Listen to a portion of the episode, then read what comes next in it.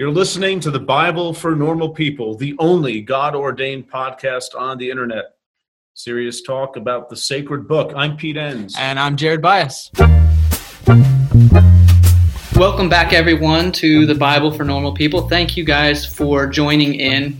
As we've been having these guests like Rachel Held Evans, Science Mike, Rob Bell, we've been talking about the Bible and Scripture, but one of the common themes has been their journeys of faith where there's a struggle, time of uncertainty, of doubt. And so today, we thought it would be good for Pete and myself to have a little conversation about just that. Pete has recently written The Sin of Certainty, where he kind of gives us an overview and some talking points about the struggles with faith and uncertainty and doubt. So Pete, maybe give us a little overview of your story with that, and we'll jump into this conversation. Well, it's that time, folks. It's time for us to talk about microdosing. Microdose gummies deliver perfect entry-level doses of THC that help you feel just the right amount of good. Microdosing can help you get into a relaxed, focused zone easier and stay there longer. It has benefits for workout recovery, sleep, anxiety relief, boosting creativity, and even pain relief. You know, Jared, I have a really good friend of mine who saw that I was taking microdose gummies, and she said, "Can I try some?" And so I gave her some of the sativa strand, and she said it has made such a difference for her at work and just in general, just feeling more alert and more focused, and it's quite amazing. So get 30% off your first order plus free shipping today at microdose.com, promo code NORMALPEOPLE. That's one word. It's available nationwide. That's microdose.com, promo code NORMALPEOPLE for 30% off and free shipping. Microdose.com, promo code NORMALPEOPLE. This episode is brought to you by Visit Williamsburg. In Williamsburg, Virginia, there's never too much of a good thing. Whether you're a foodie, a golfer, a history buff, a shopaholic, an outdoor enthusiast, or a thrill seeker, you'll find what you came for here and more. So ask yourself, what is it you want? Discover Williamsburg and plan your trip at visitwilliamsburg.com. All right. Well, I mean, first of all, just you mentioned Rachel and Mike and Richard Rohr and a couple of other guests who are very open about their struggles with faith. And I think that's one reason why they're so popular. They're honest and authentic. And people are looking for that. I'm absolutely convinced that this journey of faith is sometimes very, very difficult for people, and they don't know who to talk to. So there's a world out there, there are audiences that are looking for people to sort of articulate those struggles. And that's, you know, probably a very good thing. The worst place sometimes to have these conversations are exactly the places where you should have them, like church or with pastors or with family, but that's difficult. Mike McCargan, in his book, Finding God in the Waves, talks about how difficult it was to talk about this with his wife, and he felt he was betraying, so you're losing your whole social network and all that sort of thing. It's just, it's difficult. So, but you don't have any of those struggles, right? I mean, never, you have a PhD from Harvard, no. You got it. You nailed it. I'm pretty perfect, actually. Yes. I have no struggles or anything. It's just, well, this is over. Let's sum it up. So the real thing is you just shouldn't have questions. Just what's wrong with you people? And you can answer all your questions. Unbelievable, really.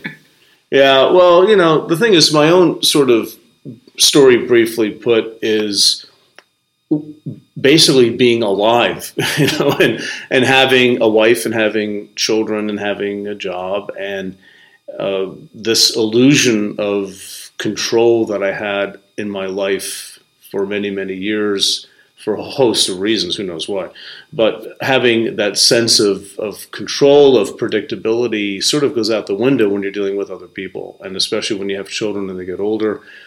And, you know, control is an illusion. We don't control our lives as much as we think we do.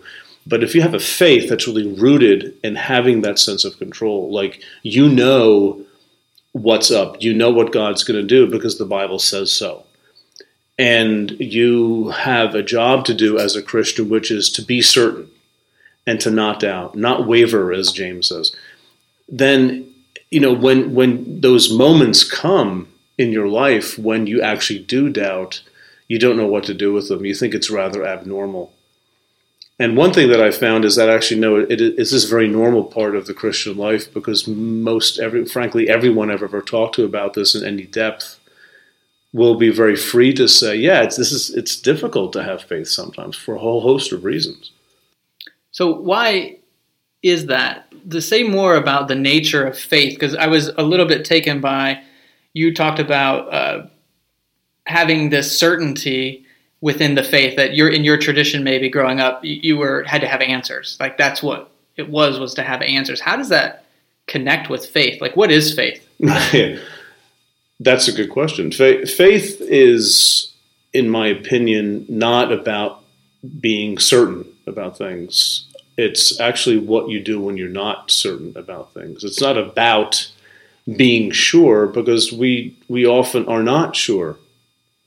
We actually don't know much about what we think we do. We don't know God exists. We have faith, we believe God exists. And, you know, life throws a wrench in the works every now and then. And, you know, the Bible itself is full of examples of people who are struggling with their faith and struggling with the sense of certainty, figuring they knew where this story was going, but it doesn't go in that direction at all. And I think people are experiencing that, but they also sometimes feel guilty about it because I think of how they've been taught, how they've been raised in the faith, that faith means having strong faith. Strong faith means you're basically certain about what you believe and you're certain that you're right. But life gets in the way, and it can be anything. I mean, this is why one thing about doubt is that it's normal. It's so normal and it's so common, and it can come from anywhere. It can come from just meeting new people who have a different way of thinking about the world, but they're actually nice. You know, neighbors that move in or people that you work with who are so different from you, but they don't share any of the values that you have. And that throws a wrench in the works because they're supposed to be bad people on the outside. And you can't demonize them. Okay, so you say we can't know. We can't know that God exists. We can't... Is there... What do you mean by that? I think we can't know the way we normally think about how we know things. Like, for example, I can see, you know, a pen sitting on the desk in front of me. I know that's there. But spiritual knowing is not of that same, let's say, objective sort of knowing. It is not knowing, but yet trusting anyway. And I think that's a big concept for me, too, that's come across in people that I've read and experiences that people have had, of how trusting God, whether or not you know something, you know, that's a way forward to be thinking about the life of faith, rather than having intellectual certitude. That comes and goes. That's not permanent. You have periods where you feel more certain about things than other things, but that's just it. You have periods where you feel more certain, and when you don't feel certain, it doesn't mean that you're broken and you need to be fixed. That is a normal part of the life of faith. So one of the, you know, when I think about this, I often have thought of certainty as a feeling. I mean, you just said you feel certain, right? So it's an interesting take that it's hard to know when being certain really is just an emotion. Right. Like we can feel it, and sometimes it comes and goes, right. Just like we feel confident, which may be independent of the facts. Right. We just feel that way. Right. And so you're saying we can't really be certain or have certainty or know for a fact these things about God or things about faith. Well, we can run with feel certain. Let's just stay with that. Sometimes we feel certain, whether it's with the facts or against the facts, whatever. But sometimes you don't feel certain. So what do you do when you don't feel certain? Well, you don't, you know, flush everything down the toilet because now your life has gone, you know, down the pot. It just doesn't work that way because it is a normal experience to not feel. Nobody feels certain all the time. At least I've never met anybody like that about faith. You're dealing with something very big that you can't test for. There's no infrared lamp that picks up God or something like that. It just doesn't work that way. It never has. And people of faith have always struggled with the disjunction between faith in what is not seen and what is around them all the time. And that's a very old struggle. People have had that since, you know, biblical times and maybe even before. So how does the Bible interact with that? Because I'm thinking of a lot of verses that say things like, so that you can know, and I'm thinking maybe Romans in chapter 12 and maybe even a little bit in John's Gospel where it's sort of talking about things that we can know. Mm-hmm. So how does that interact with what you're saying? What are the biblical writers trying to say about knowing as it relates to this faith? Well, I don't think that knowing is an analytical concept the way we think of the word knowing. I think it is an experiential knowing. It's exactly the kind of knowing we need to try to seek, which is contrary to how many of us are taught about the faith, that subjective experience is not something to really connect to. That can be deceptive, but what is objective is the objective Word of God. You exegete it, you understand it, you interpret it, and now you have certainty. I don't think that's what the biblical writers are talking about. And even if they were, which I don't think they are, but then we have to sort of put them next to a bunch of other biblical writers who would say, yeah, I don't see it anymore. This whole God thing doesn't make sense to me for a variety of reasons. And of course, you have the go-to places like the Lament Psalms are huge for that, the book of Ecclesiastes, the book of Job. This, you know, we had Walter Brueggemann on a few weeks ago, maybe 2 weeks ago now, and he's got this beautiful concept, which I think we even mentioned, Jared, in the podcast, of a counter-testimony. You've got the main testimony. Okay, this is what God says. If you do it, you'll be blessed. If you don't do it, you'll be punished. This is how things work. It's going to work out. Okay, be obedient. And isn't it great being an Israelite? But then you have the counter-testimony where the biblical writers who say, yeah, I don't see it. It doesn't work that way, within the Psalms or other books. And to have those books be part of the biblical tradition, I think, is just an amazingly wonderful and comforting thing. People made decisions at some point after the return from exile, what books to keep and what books not to keep, especially which Psalms to keep. There weren't just magically 150 Psalms written. They made editorial decisions, which ones do we hold on to? And these Psalms of doubt and of struggle, of figuring out why God is absent when God isn't supposed to be ever absent, those are things that describe the normal experience of the Israelites in the Old Testament. And that witness cannot be discounted. So you're saying the Bible has doubt built into it. It has doubt built into it. If we're honest with the text, right, there are writers that are doubting God's faithfulness, God's being present to them. God's trustworthiness. Right. In the Bible itself.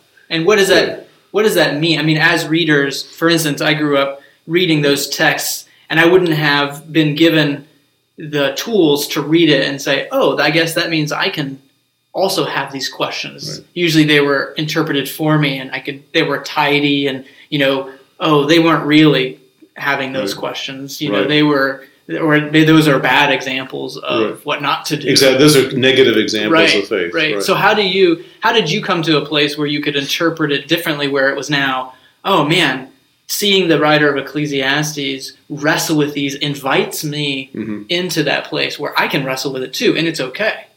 Well, apart for me, it's something like the book of Ecclesiastes, which I have a hard time thinking, here's 12 chapters of a negative example of how to believe. Right? Just like, okay. Then like the last verse is like, oh, forget everything I just said. Exactly. Which actually the end of the book doesn't say. You know, that's the irony of it, is to say, forget what he said. It says keep going anyway, acknowledging the reality of these deep, I mean, the most deeply depressing book of the Old Testament, of the Bible, probably for me, is Ecclesiastes, because this guy basically says life is not meaningless, but it's absurd. This thing that we do down here doesn't make any sense. It's like an existential crisis, and he blames God. It's not, you can't get out of that very easily, right? And this is what he does for 11 plus chapters, and it's, to me, it's just this wonderfully threatening book to unsettle our theologies, that within the Bible you have permission given that if you find yourself in a similar place, you've got a friend here in this guy, Kohelet, right? Mm-hmm. And he's so distraught at how, you know, God has set up the universe in such a way that is absurd. Why? Because no matter what you do, you're still going to die. That's it. I mean, this is death. This is the fear many people have now too, right? And you say, well, yeah, but when you die, you go to heaven. He actually deals with that. He says, who knows whether the spirit of the animal goes down and the soul of man goes up? We actually don't know that. his epistemology, his way of knowing reality, is very much evidential. Like he said, we actually don't know any of that. So don't start with that stuff, right? What we do know is that when we die, we're going to be quickly forgotten. How do you know that? We ask him. He says, well, you've forgotten all the people who have died before you. What makes you think you're going to be any different? So, and that's like the first 11 verses of the book. It's like, and it goes downhill from there. And it's just an amazingly, I love the book because what a religion this is, where you can acknowledge that as part of the tradition, that you don't have to be a tidy and dressed up Christian before God, and you shouldn't have to be before other people. And that's why having this stuff in the Bible is just, it's amazing. It's wonderful. Yeah, when I was a pastor, I think in my darkest days of doubt, really not feeling quite alone in that. Actually, I had the privilege, or as a pastor, you can kind of choose what texts you want to preach from. And so we went through, my congregation went through the entire book of Ecclesiastes. Mm-hmm. So I kind of forced them into this crisis along with me. And it was such a meaningful time because we were creating a space and all these aha moments where the questions could come. And week after week, we were dealing with this, and everyone was amazed that this was in the biblical text, right? That the Bible is inviting it, that the person who wrote, we have 66 books, mm-hmm. and somehow one of them is like the most depressing text, right? About these crises of faith. Right. So, well, I want to go back and just be a little more personal with you. You wrote this book, The Sin of Certainty. You have some personal stories in there. Why write this book? What in your life is compelling to you? Why do you relate so much to this idea of doubt? And why is Ecclesiastes so compelling for you personally? I guess it's because of a series of life experiences that brought me to a place to see how ways I had been thinking about the reality of God, it didn't explain anything anymore, right? It's... In other words, I think, and it's my own fault, nobody else's, but having the right theology guarantees God's presence in some sense.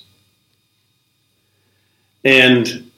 Wait, say more about that. Yeah, being like, making sure you're orthodox or having the right answers to difficult questions and therefore not doubting. That is the sign of being, quote, a strong Christian. And life happens. And some of the stuff I do talk about in the book, I at some length, I talk about one of my daughters who had some difficulties, and she's very generously allowed me to sort of tell a little bit of her story in the book, but mainly my reaction to it. But when one of your children struggles, or more than one struggles, it's like everything's off the table, and you just don't know what to do. And plus, I'm a fixer, so I'm trying to fix things, and because I want to control it, because I'm a guy and I'm German and all that kind of stuff.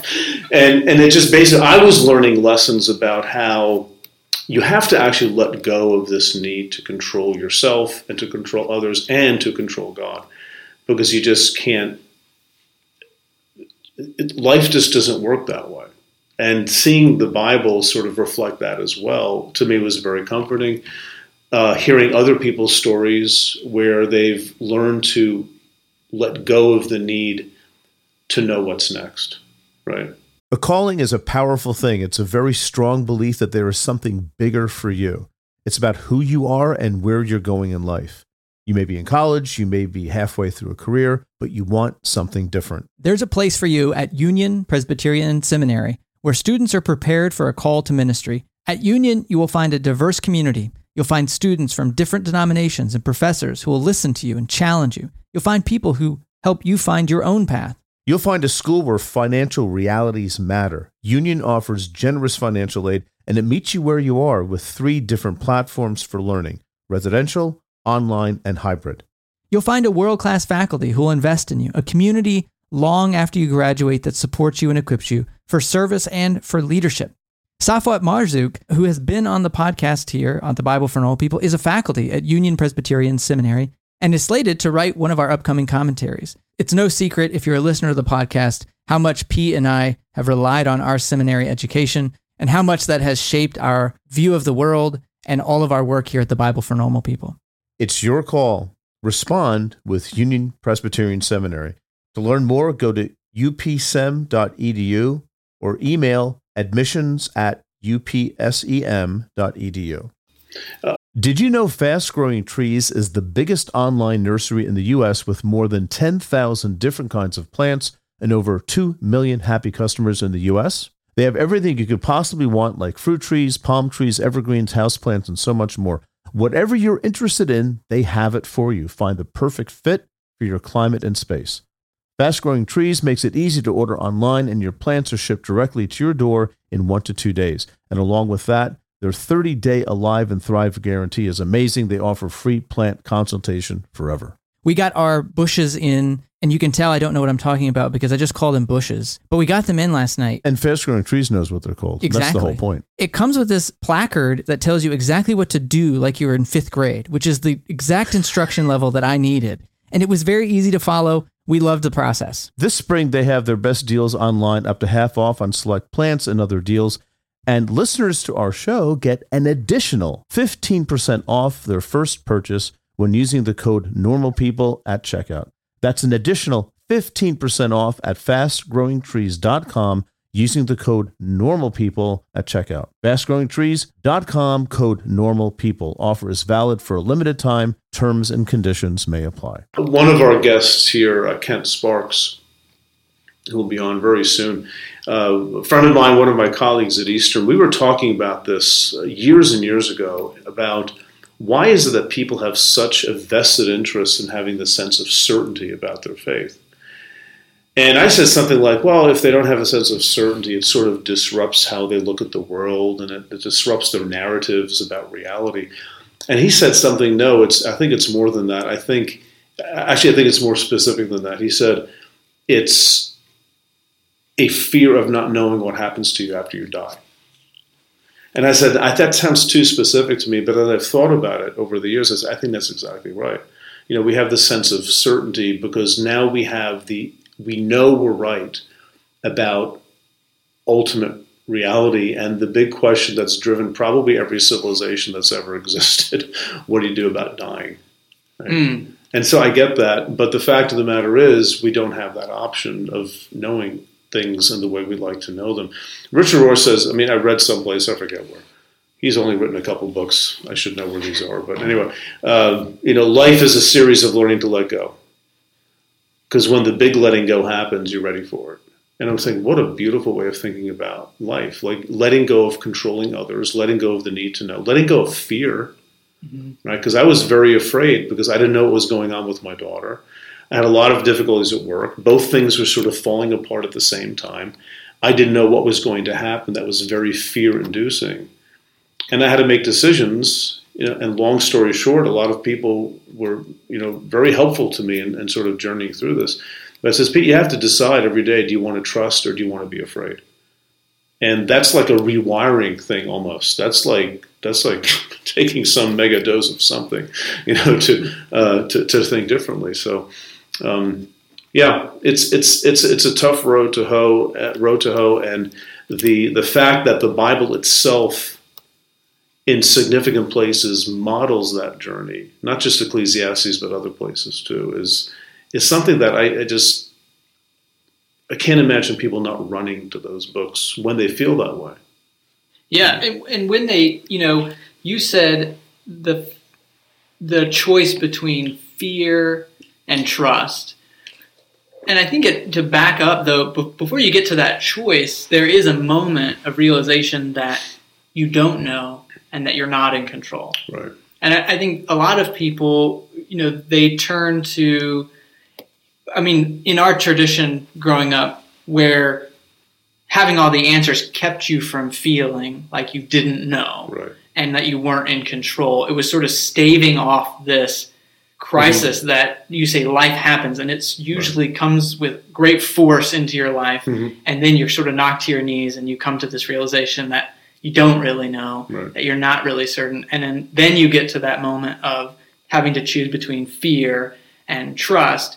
I guess my question to you is what are ways that you found in your classes or in other ways? Does it have to be that we have to have this sort of existential crisis moment where something gets ripped out from under us before we're given that choice? Like, how do you help people understand that we don't know? Like, there may be people listening and they say, oh no, I do know. Like, mm-hmm. I'm fairly certain because the Bible says it. So, well, I mean, I'm not here to convince them otherwise in mm-hmm. the same way that I might not have been open to being convinced, right? I do think that it comes from some suffering, some pain. I don't think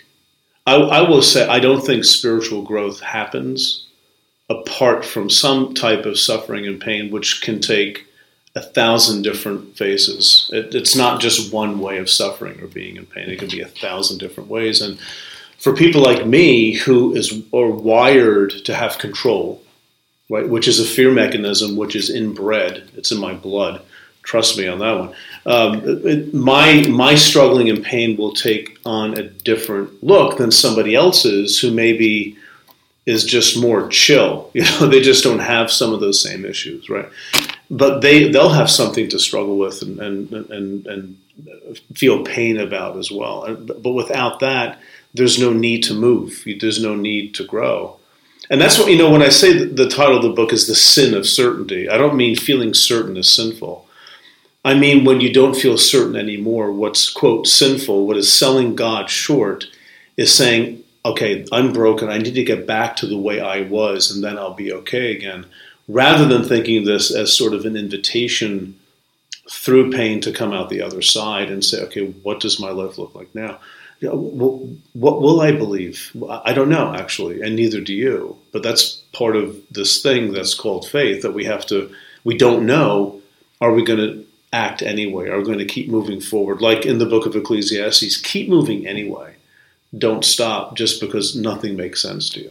So then, you know, you've mentioned a few times this word trust. So I want to explore that a little bit because I think that's important. Like, it's a personal word. Like, I think a lot of times we think of faith as information. So knowing information and then believing certain information, but trusting sort of takes us a step further and invites us into kind of this relationship where we don't know. Like, basically, I think trust is not knowing. We can't have faith if we know. Mm-hmm. If we know something, we don't trust anything.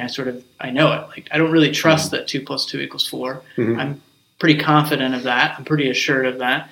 So, you know, the Bible is just filled with this language of trusting the mm-hmm. Lord. So as you've walked through this topic of doubt, how has trust, that idea, evolved for you? So what are new ways that that's come to mean different things for you? I mean, I've been at the place where I prefer using a word like trust rather than faith. Not that I think faith is a bad idea. It's just, it doesn't sort of capture where I am at the moment. Trusting is a personal word. You know, faith is, it tends to be more of an intellectual content word. Like the word belief, right? I mean, like, what do you believe? It's a what word. I believe that God exists. It's a what word. It's a that word. Trust is a very personal, it's a who word, and it's an all-in word. It doesn't give you any, there's no, like, compartment of your life that is, that can be detached from it. And, you know, I love telling this story and asking people when I talk about this, have you ever taken a trust fall? And, you know, a few people raise their hands, and I said, well, there's a reason they don't call it a belief fall, because it's not about, I believe if I fold my arms in front of me and fall backwards, I believe someone will catch me. And you're probably, you can almost be certain of that belief, because they're not going to let your head on the floor. They don't want a lawsuit. They're probably pretty nice people. You know, you're at a convention, it's an icebreaker game. You know, they're not going to let you drop. I mean, let's think about this. But the one time I've done it, when you're then told to fold your arms in front of your chest, you can't brace yourself when you fall backwards, and you actually have to trust somebody. That's, even though I know he's not going to drop me, it's a frightening proposition because you're actually letting go of that control. So, and trusting God, you know, like Proverbs says, trust the Lord with all of your heart, which means with your whole being, which just means don't lean on your own understanding. Don't lean on your own insight. lean on God, not your own insight. I mean, that's an existentially all-in kind of existence. It's not something that is fundamentally an intellectual process, which is the way many seminaries operate, and not all. And it's sort of an occupational hazard because you have to teach content, but God becomes an object of study, right?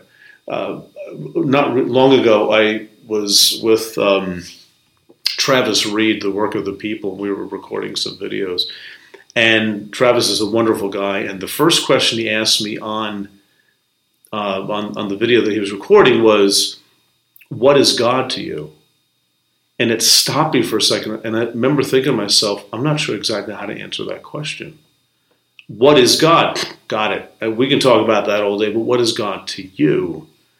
That's when it gets personal. And many of us are not really sort of schooled and remembering that God is not an object of study and not something we can be intellectually certain about.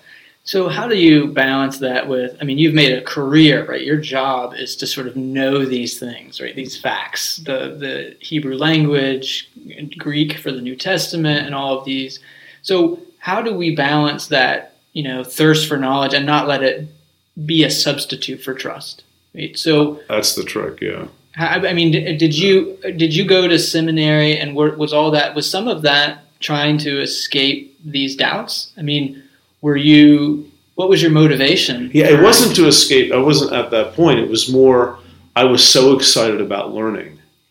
That's why I went to seminary. I just wanted to know everything, and not in a bad sense. I just was excited about learning about my faith. And I sort of had this moments where this desire to know more what I actually say I believe. And I think that's a very good thing. But you can get fooled by that, too, thinking that you have now mastered the topic. Mm-hmm. They do call it a master of divinity, after all. Right. Yeah, it's a little misleading. One of the worst things you can ever It's a trick. Yeah, I've mastered divinity. You fail. I know. That's right.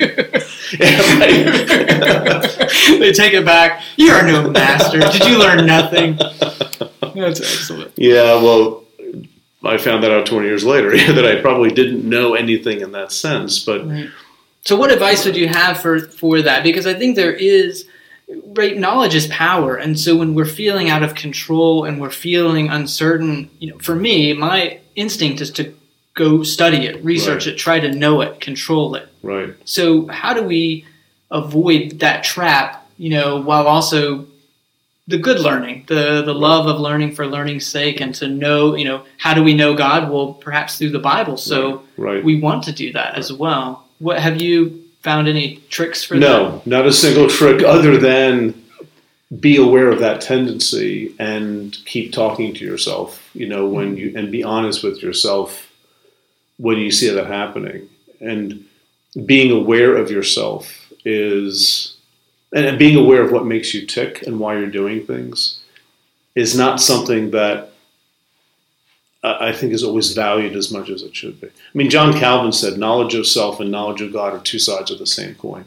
And I think there's a tremendous amount of wisdom in that you sort of like, you have to know yourself, really know yourself and why you're doing what you're doing. And you can sort of begin catching yourself when you say, I'm losing sight of what's really important here, which is namely God. And I'm replacing it with mastering a topic. Mm-hmm. And I need to sort of pull back and take stock and see what's good about this, see what's not so good about this. Hopefully do that in community with people who you can actually be honest with too, who are going to help you know yourself better than you do. And, I think that's not a trick. That's a process. That's a commitment.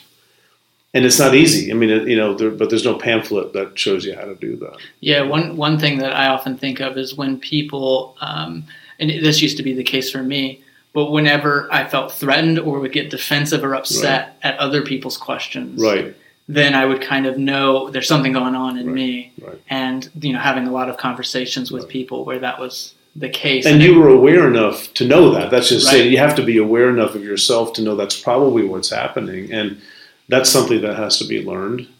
Yeah. Walking people through that process. Right. Yeah. And you need to be shown that by other people Which is where, you know, that trade-off between knowledge and wisdom comes in, because wisdom is actually much more important. It's lived experience that, you know, isn't really something that's a subject of an academic test or a dissertation. It's just how to navigate life in a good way. And it takes people who have been through things.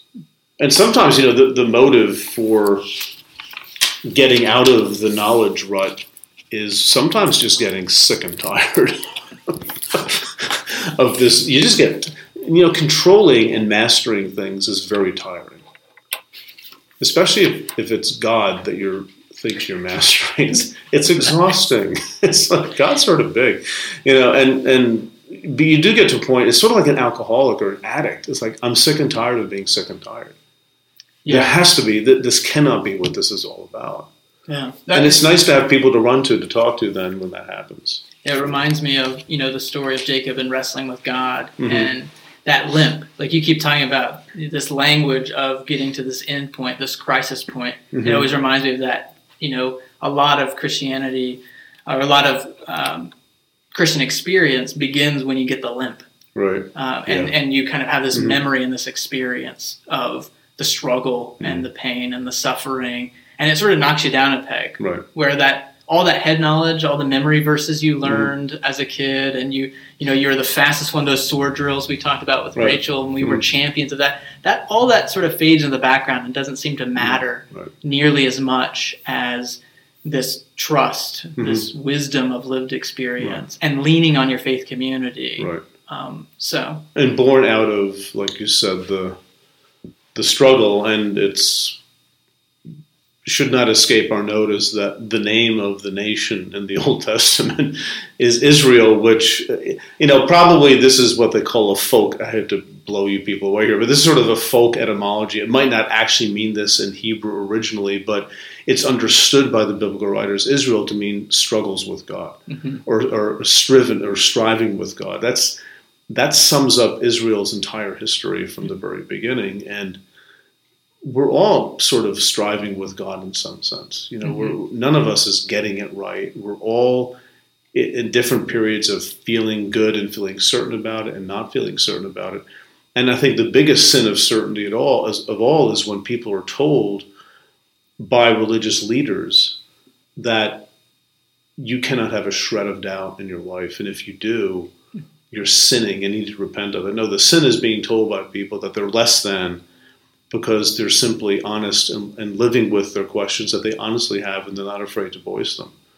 You can be an honest agnostic, and I think be better off in God's mind, if I may put it that way, than somebody who plays the religion game, who doesn't have any problems, who's always playing make-believe. And, you know, inauthenticity is not a good way to live your life, and I can't imagine God wants that. Play the game, stay on the beach blanket, don't cause trouble. Okay, good boys and girls. Now you all get to go to heaven after you die. I hope that's not what this is about. And I'm absolutely convinced it's not what it's about. And the Bible tells me that, watching these biblical characters go back and right. forth and struggling. For the ones who work hard to ensure their crew can always go the extra mile, and the ones who get in early so everyone can go home on time, there's Grainger, offering professional-grade supplies backed by product experts so you can quickly and easily find what you need. Plus, you can count on access to a committed team ready to go the extra mile for you. Call, click Grainger.com, or just stop by. Grainger, for the ones who get it done. Yeah, that, you know, when I think of the biblical characters, I think of sort of this rich, like a marriage relationship, and we're often talking about that. Like, you know, I remember early on in my marriage, I think it was either the person who married us or someone else give us this advice and talk about, you know, there are no perfect marriages. So if you don't ever fight, that's actually probably not a good sign. Mm-hmm. So seeing that as part of a healthy relationship right. where you're struggling, and you see that in the Old Testament right. and you see that again and again, where it's in the struggle and in especially the Jewish writers we mm-hmm. see, as we'll talk to some Jewish scholars later on right. in the podcast, where they say, no, the whole point of relationship is this striving together. Sometimes it's as a team, and sometimes if we're butting heads, mm-hmm. but all of that is encapsulated by relationship, right. that commitment to each other. Right.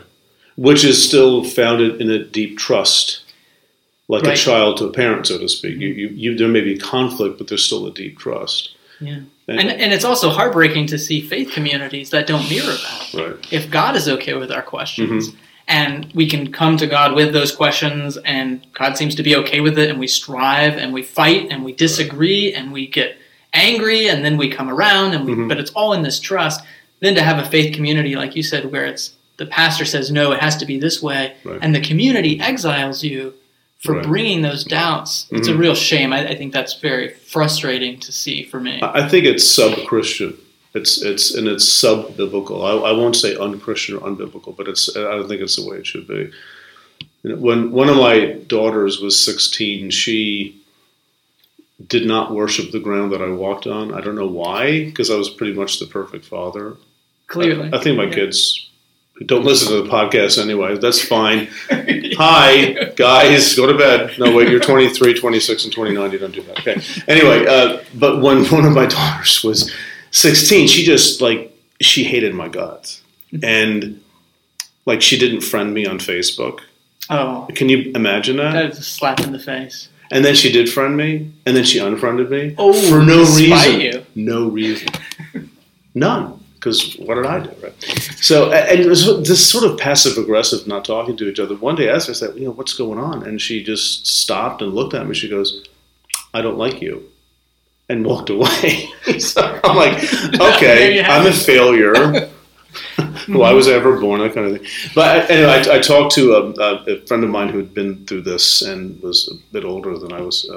And he said, no, that's great parenting. I said, why? What are you talking about, great parenting? My daughter hates me. He goes, she trusts you enough to tell you honestly what she thinks without feeling that you're going to reject her or throw her out of the house for saying it. So somewhere there's been a culture of honesty here that intentionally, unintentionally has been built up, and she felt like she could actually say that. So good job. You know. So I felt like, okay, that's interesting, but that's so easy for me to connect to the Bible itself, where you have the biblical writers. Psalm 89 is one of my favorite examples, basically calls God a liar. Basically, that's what he does, and he. It's a long psalm, but it basically goes like this: "Oh Lord, you're just the best. Nobody compares with you. First of all, you're the Almighty Creator. No one else did that. And you know what else? You are so steadfast and faithful, man. When you make a promise, you keep it. And first of all, you're Almighty, so you can do anything." And you're so trustworthy. You've been so trustworthy to our ancestors, blah, blah, blah. And you know what? There's this great promise you made to us that a son of David would never cease sitting on the throne in Israel. That's maybe the most awesome thing you've ever done except for creating the universe. So have we mentioned that you're awesome and great and you're trustworthy and you're the Almighty Creator? Yeah. Anyway, can we talk about the exile here for a minute? Because functionally there is no one sitting on the throne of David, and there wouldn't be. Well, in a sense, forever. It was over.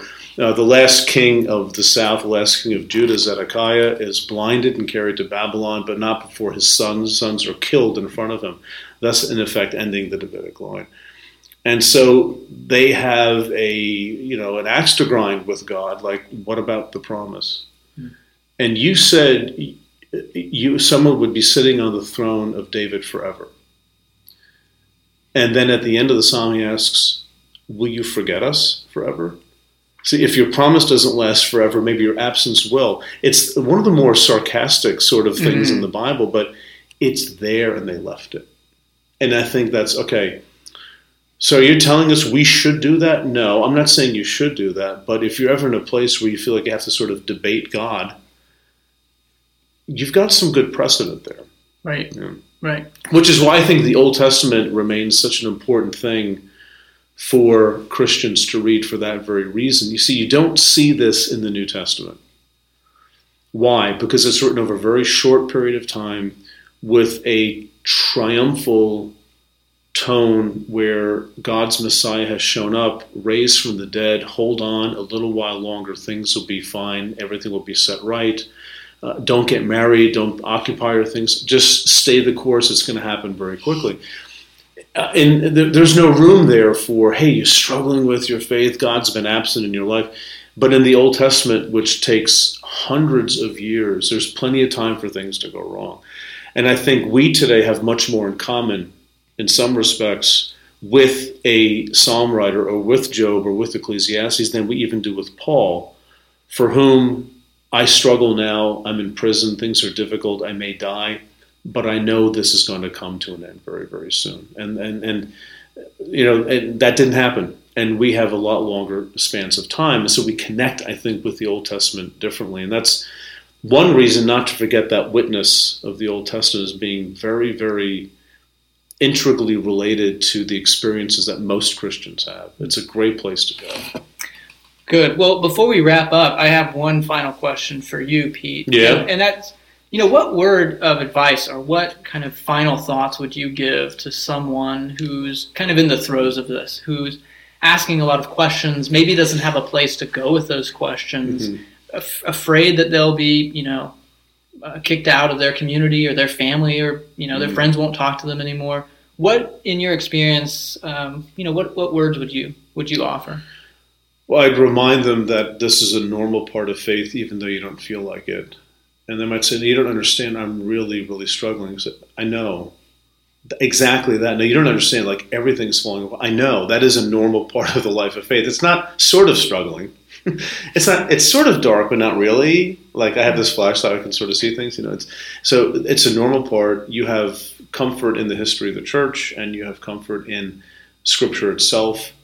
God understands. Jesus himself struggled a couple of times with God on the cross and in the garden. You're in good company. There is something that will bloom from this experience, however long it takes. With Mother Teresa, it took 40-something years. I don't wish that on anybody, but this is, you're not abnormal. At least start there and seek out somehow a community, even if it's online, but other people who get that and who don't judge you or look down upon you or ostracize you or reject you for your honest path in life at this point. I mean, those are at least some very practical things, maybe. I don't think it's a matter of read the Bible more and pray more. Mm-hmm. Those are exactly the things that are hard for you to do. Right. But some positive step in seeking out people who will just sit and listen without right. giving you bad advice. You know, and that's why people with wisdom who've experienced this themselves, and they're out there. And that's why the more people talk about this, thank you, Internet, the more people articulate this, the more people realize, like, I thought I was crazy. I thought I was the only one who felt this way. Right. What's wrong with me? Yeah, I'm not saying it's great where you are, but at least you know that it's not abnormal. It's a part of the life of faith. Well, thanks everyone for listening. Be sure to check out Pete's book, The Sin of Certainty. It recounts more of your journey of mm-hmm. faith and doubt. Yep. And you can find me, Jared, online on Twitter at jbyas, J-B-Y-A-S. And you can find me on Twitter, too, and Facebook. But let's not talk about that. Let's talk about this online course that we mentioned before. It is a course that is being offered through the School of Peace Theology. And it's on the New Testament use of the Old Testament. And actually, let me give you the title of the course. The Use of the Old Testament by the New Testament Writers, Hermeneutics and Theology and Context. Now, if you're turned off by the title, don't be. It requires no prior knowledge. It's just a level of interest that you might have. But let me tell you, this is a topic that got things going for me about 30 years ago or so when I started really delving deeply into, you know, what is the Bible? What does it mean to read it well? How does it work? Nothing opened my imagination more than watching how the New Testament writers handle the Old Testament, because it's not in ways that we would normally think is good reading of the Bible. They're very creative, they're very ancient, very Jewish. And that's a course I'm just very excited about. It meets on Tuesdays. It begins May 9th. So that's coming up pretty soon. May 9th at 7 o'clock Eastern Time. And I know not everyone is Eastern Time, and that's okay. That's not my fault where you live, right? But it's not your fault either. We're going to make arrangements somehow to make some of these things available in different time zones. And I know the people at the School of Peace Theology are talking about that. So hopefully that'll work out pretty soon. But it goes for 6 weeks, May 9th, June 13th, live talking for about 45 minutes. I'll deliver sort of a lecture presentation for 45 minutes. And and then a 45-minute Q&R session, questions and responses, not necessarily firm answers. And the class is limited to 500 people. So I hope you can join us, and it's going to be loads of fun. I'm really, really looking forward to it. So it's an online course. Where do people sign up? On the internet. Oh, you mean broad. Specifically? It's a pretty big You mean area. Specifically? Yeah. Okay, the best place to go is directly to the website, theschoolofpeacetheology.com. And all the courses are there. I'm not the only one teaching a course, and you can find some others as well, but that's the place to go. Thanks. Thanks, everybody, for joining us. Please visit me on my website, PeteEnns.com, also thebiblefornormalpeople.com. Join our discussions there on topics like this one today on faith and doubt, and you can also check out my book on the topic called The Sin of Certainty. And please join us again next time when our guest is Mark Brettler, and our topic is on being a Jewish biblical scholar.